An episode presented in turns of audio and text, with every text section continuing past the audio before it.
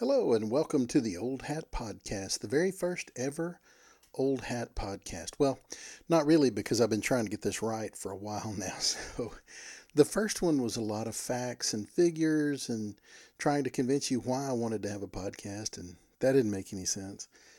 And the second one, which got deleted at some point because my computer shut itself off, was kind of a mercy killing for it. Uh, wasn't very good. Didn't like it either. The third one was okay. I kind of liked the third one. I thought, hey, my beta testers might like this one. But then I got to thinking about it and went, you know what? I think we can do better. So why not just try and do the very best podcast that we can from the beginning? So I'm trying to get it right one final time. And that would still make this the first ever podcast, especially if it's the first one I release as a podcast. So, uh, in typical old hat fashion, it has to be brought to you by the coffee producers of the world because I'm supporting all of them. I would like to have their names and social security numbers to put on my tax return as dependents because I think I'm doing my part. Uh, you know, and overall, my year so far, I guess I could tell you the goal of my year is to stop overlooking the obvious. Quit ignoring obvious answers to questions. And one of the obvious answers was should should I podcast? Absolutely. So here we are podcasting because it was an obvious thing to do. Welcome, as I said, to the beta testers. Some of you are volunteers, and I appreciate you. Some of you were voluntold, and I appreciate you. It's a word I think I'm pretty sure I learned from Amber. Uh, you, sometimes you you just are get you you know you have to do things because you've been told to, but you're kind of a volunteer because you're not getting paid for it, but you were voluntold, not volunteered. So that's where some of you came from. I'm glad you're all here. Hope you enjoy this. This is kind of an experiment, and you are kind of the guinea pigs. We don't know exactly where this is going to go, but we have some big plans for it and and are looking forward to seeing what happens with it. We're starting with the Old Hat podcast, which is just me telling stories and giving advice and maybe inspiration, some encouragement. Uh, what we're hoping for is that uh, you guys will give us a little feedback and say, "Hey, I like this part." Dude, quit rattling paper. Wear a different shirt. Those are things that I found out already. Quit saying um you don't realize how lazy you are in your speech until you start having to listen to recordings of yourself, and then you go, Wow, dude, you say um a lot. And I was doing this weird thing, kind of a clicking thing. I don't know what that's about, but I've started catching myself doing it and going, Why did you do that, man? I don't even know where that mannerism came from. So I'm trying to get rid of that. But I won't make any particular promises about the podcast other than uh, I'm going to try not to be boring. I'm mindful that uh, you never know how an experiment's going to go. You guys may call back and go, dude, please don't talk into a microphone anymore. Stick with your day job. Because sometimes ideals don't work. Uh, I remember a friend of mine um, worked at Walmart back when they first started with uh, selling food. It was a brand new ideal to have actual food in a Walmart. They'd never done that before, if you can remember that far back. And my friend Ken retired from Walmart as an executive vice president, but he started as just a buyer in the food, the brand new food department. He came from this little grocery chain out in California you may have heard of called Safeway. And he had been a meat buyer out there and he ended up on staff at Walmart. And one day they're, you know, they're busy trying to put all this thing together and it's kind of exciting, something new. And he said, Mr. Sam, Sam Walton walked through the, the department pushing this cart and the cart had stacked on it cages, and each cage had a guinea pig in it. And he went to each person's desk and he set a cage on it, and he gave everybody in the room a, a, a guinea pig in a cage. And he said, Look, remember, this is just an experiment. You people don't need to get mortgages based on this job because this may not work. You don't need to make a lot of plans based on this paycheck because it could go away it's a great story when Kid tells it, and eh, can you just imagine that? Well, that's kind of what we're doing here. It's it's an experiment. You're the guinea pigs. It might work though, and who knows where it could go. I'm going to answer the question why a podcast, even though you've not been asking it, because for me, I just kind of want to record some of this stuff. My main thing that I like about it is the personal interaction. I loved Xanga. A lot of you guys came here from Xanga too. Um, that's where we met. And I just enjoyed how much personal interaction there was at Xanga. And I knew people from all different walks of life that thought all different kinds of things. And yet, the beauty of that personal interaction was finding things we had in common. You know, when Xanga went away and, and I ended up at Facebook, and a lot of you found me from Xanga, You found me in Facebook, and that was great. But I find that Facebook has become, at least, more about finding something we can disagree about. We're looking for some somebody to argue with online. It seems like that's not my thing. I don't like that. I think you all know that argument is not my favorite hobby.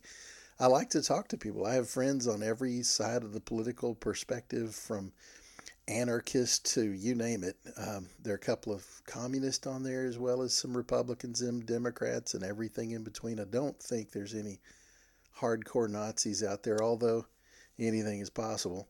But again, that's not my goal. That's not what I like talking about. But I like the interaction aspect of it. I like uh, the idea that it leaves your hands and eyes free. I don't know what you do if you're on a long phone call. I play solitaire on my computer. If I'm on the phone for a long time, I am doing something. I've probably got solitaire up. You know, you can't, I'm not one of those people that can write something else while I'm talking to you, but I can keep my hands busy. I like to fiddle with stuff. I've got my desk covered with all kinds of things so that I can always have something in my hands that's kind of quiet that I can do in the meantime. I like listening to things because that way I can keep my hands and eyes busy. The other, oh, see there, that was that was that click. Did you hear that? I got to quit doing that. So hold me accountable to that one. The the statistics, I won't bore you with the statistics, but I am one of those guys that likes to know, you know, trends and what's going on in which direction. I was looking at the difference between blogging because I thought about blogging again, get a lot of requests for that. Thought about books, get a lot of requests for that. Thought about YouTube videos because there's a lot of opportunities for that. We're out at the ranch, we're camping, Emmylou the Wonder Dog is a lot of fun to watch. But time when you look at how people spend their time on those three things blogs, videos, and um, podcast, the numbers are they're amazing. They don't people spend a couple of minutes on a blog. They must read faster than I do. People spend an average of four minutes on a video on YouTube. So there's uh, there's four minutes. That's what you get, four minutes. So keep it short. It's like kind of like a song on the radio back in the day, right? Uh, and then there's podcast, and the average listener that listens to a podcast listens for 24 minutes. That is a huge difference, and I would love to spend 24 minutes talking to you. I think that's great. I like that. The other thing is, how many are there out there? And there's 600,000 podcasts roughly at the moment. That's really, that sounds like a big number until you hear that there are 5 billion videos on YouTube right now.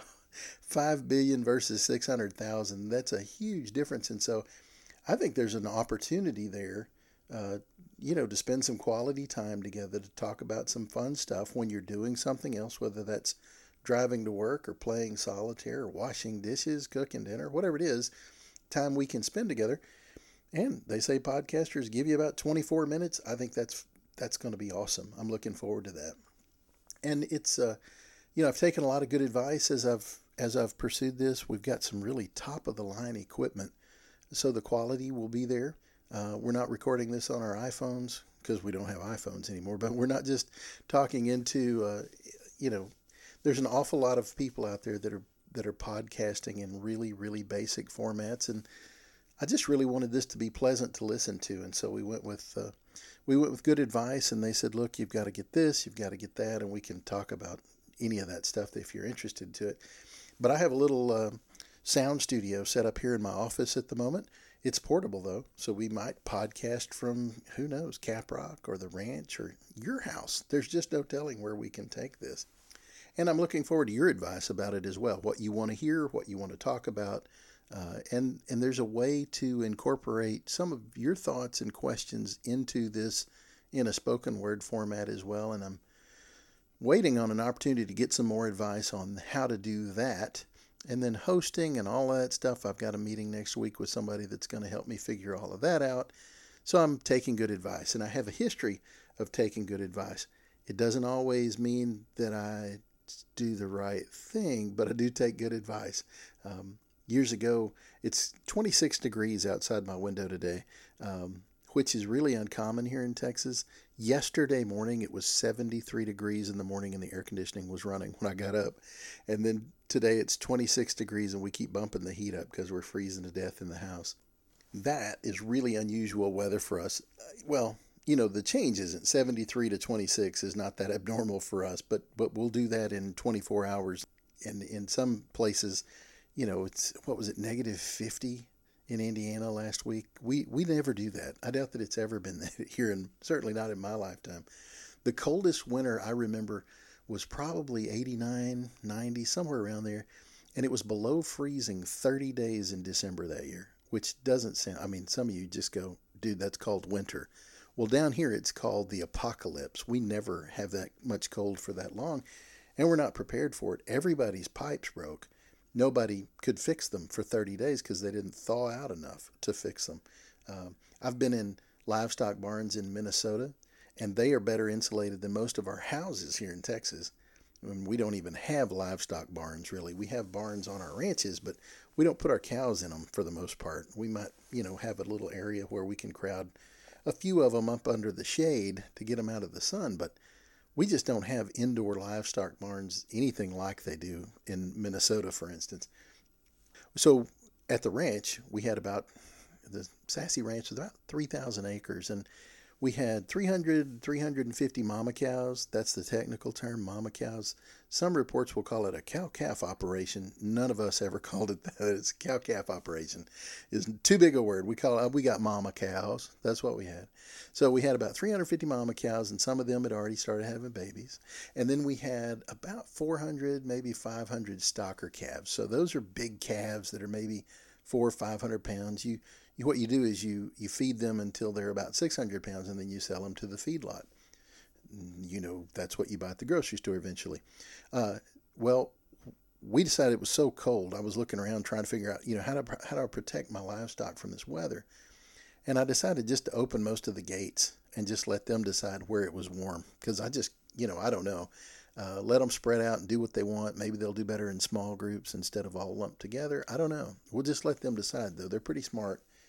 And so I had a gate in between. So the cows and the calves didn't mix with the stocker calves because if you did, that'd be a disaster. Because the, the mama cows that had had babies recently, the, some of the stocker calves would surely try to nurse on them and somebody'd get hurt and it would be bad for the mama cow and it would be bad for the baby calf.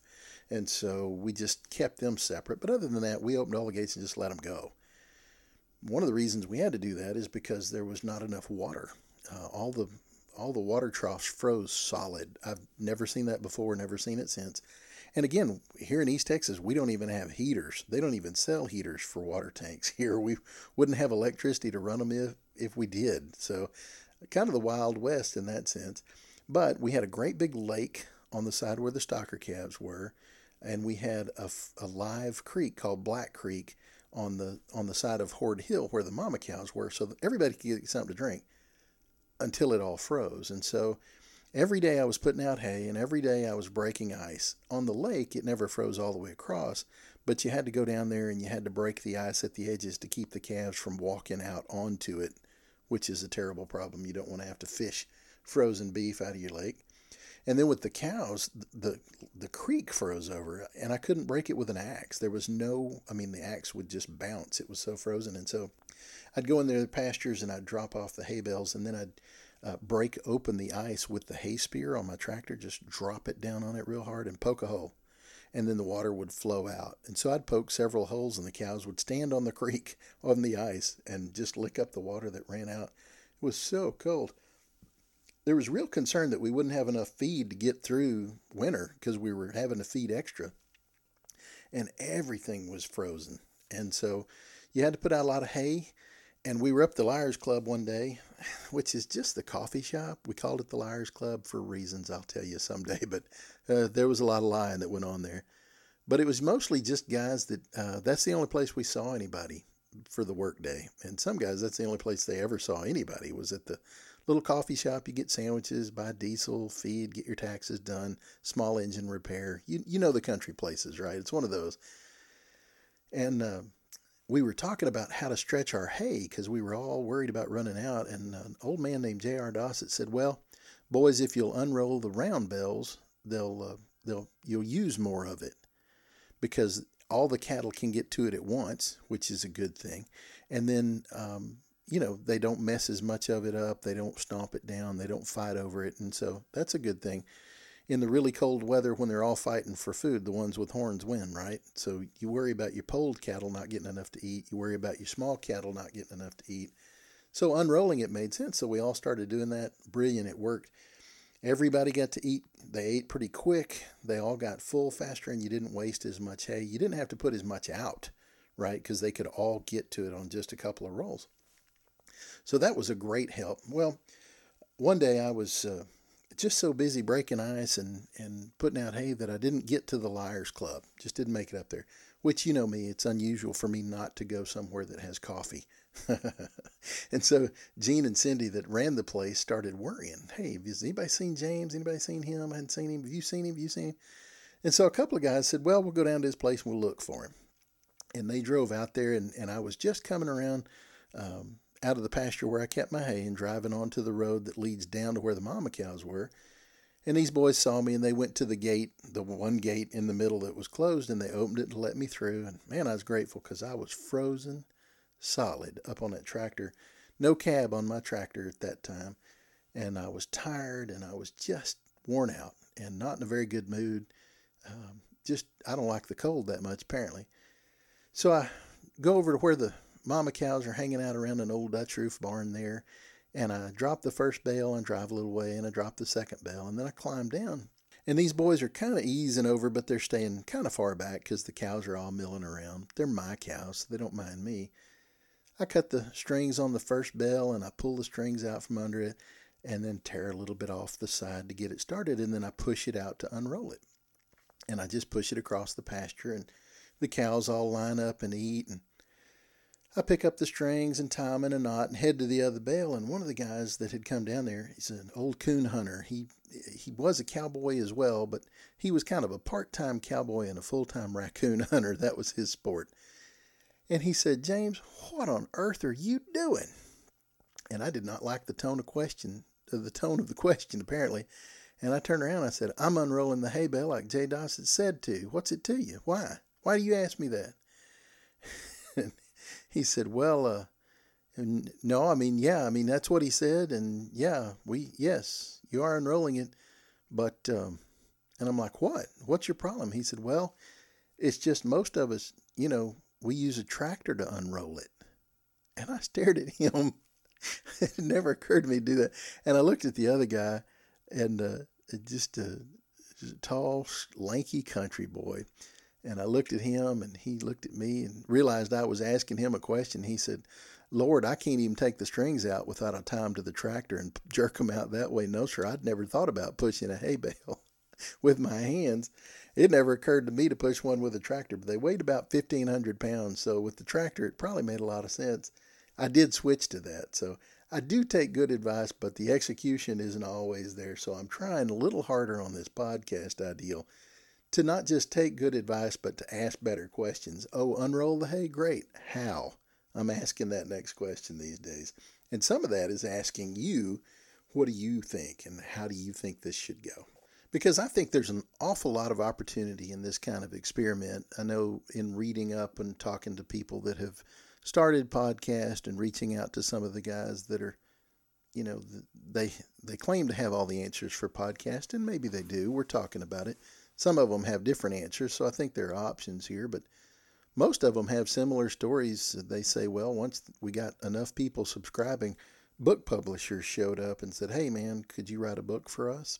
That would be exciting because, uh, you know, a lot of people have been asking for the Old Hat book, and most of the stories are written. It would just be finding a publisher that wanted to give me a million dollar signing bonus, and this is apparently a way to get publishers interested in what you're doing.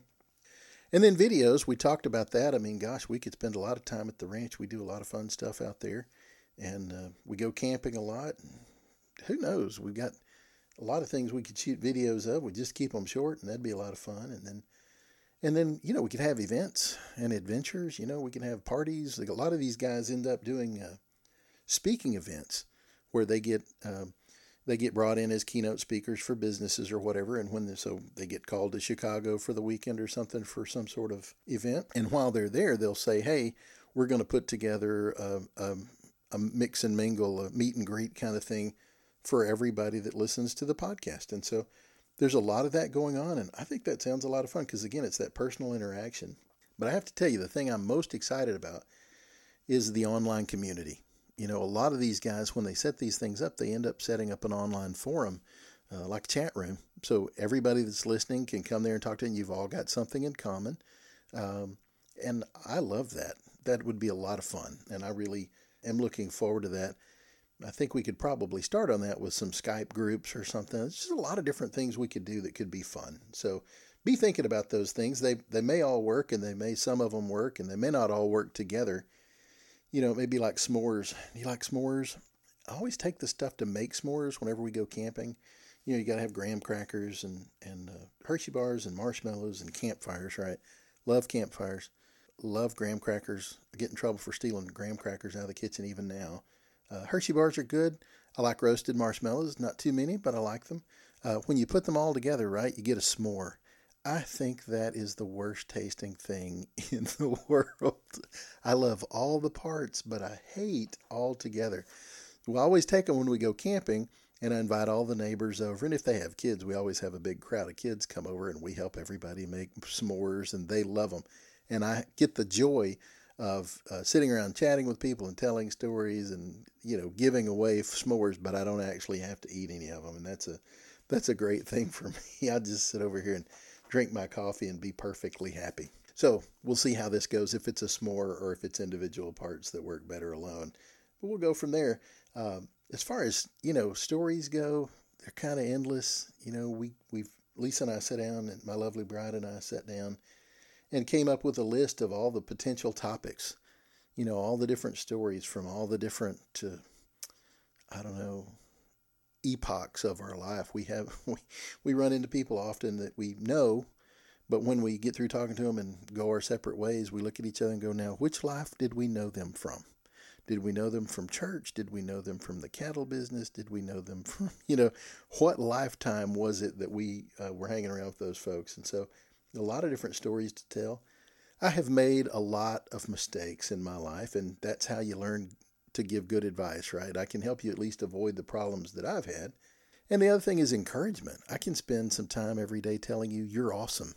I could spend a lot of time every day telling you that you've overcome so much.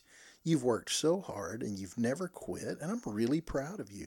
And I have no problem telling you that in this format, and I think it'd be good for you to hear it. Because it's one thing to read it off a postcard or off the internet or something, but man, to have some guy in your ear going, You can do this. I believe in you. I have faith in you. I trust you with these hard decisions. That's powerful stuff, and I'd like to do a lot of that. There you go. That's the first ever Old Hat podcast, and you got to hear it first as my beta testers. So, uh, years ago, I spoke to about, I don't know, four or 500 people at an event in Arkansas and uh, Bob Mann, Bob Robert Mann, said, Well, here's James Chambliss, and all of you know him. He's going to come and talk to you. He's a man who uh, needs no introduction, but he could really use a good conclusion. And that's kind of how I feel about this podcast thing. I know how to get started and I know what to do in the middle bits. I'm not sure what to do here at the end, except to say this was a lot of fun, and I hope you enjoyed it, and I'll see you again soon.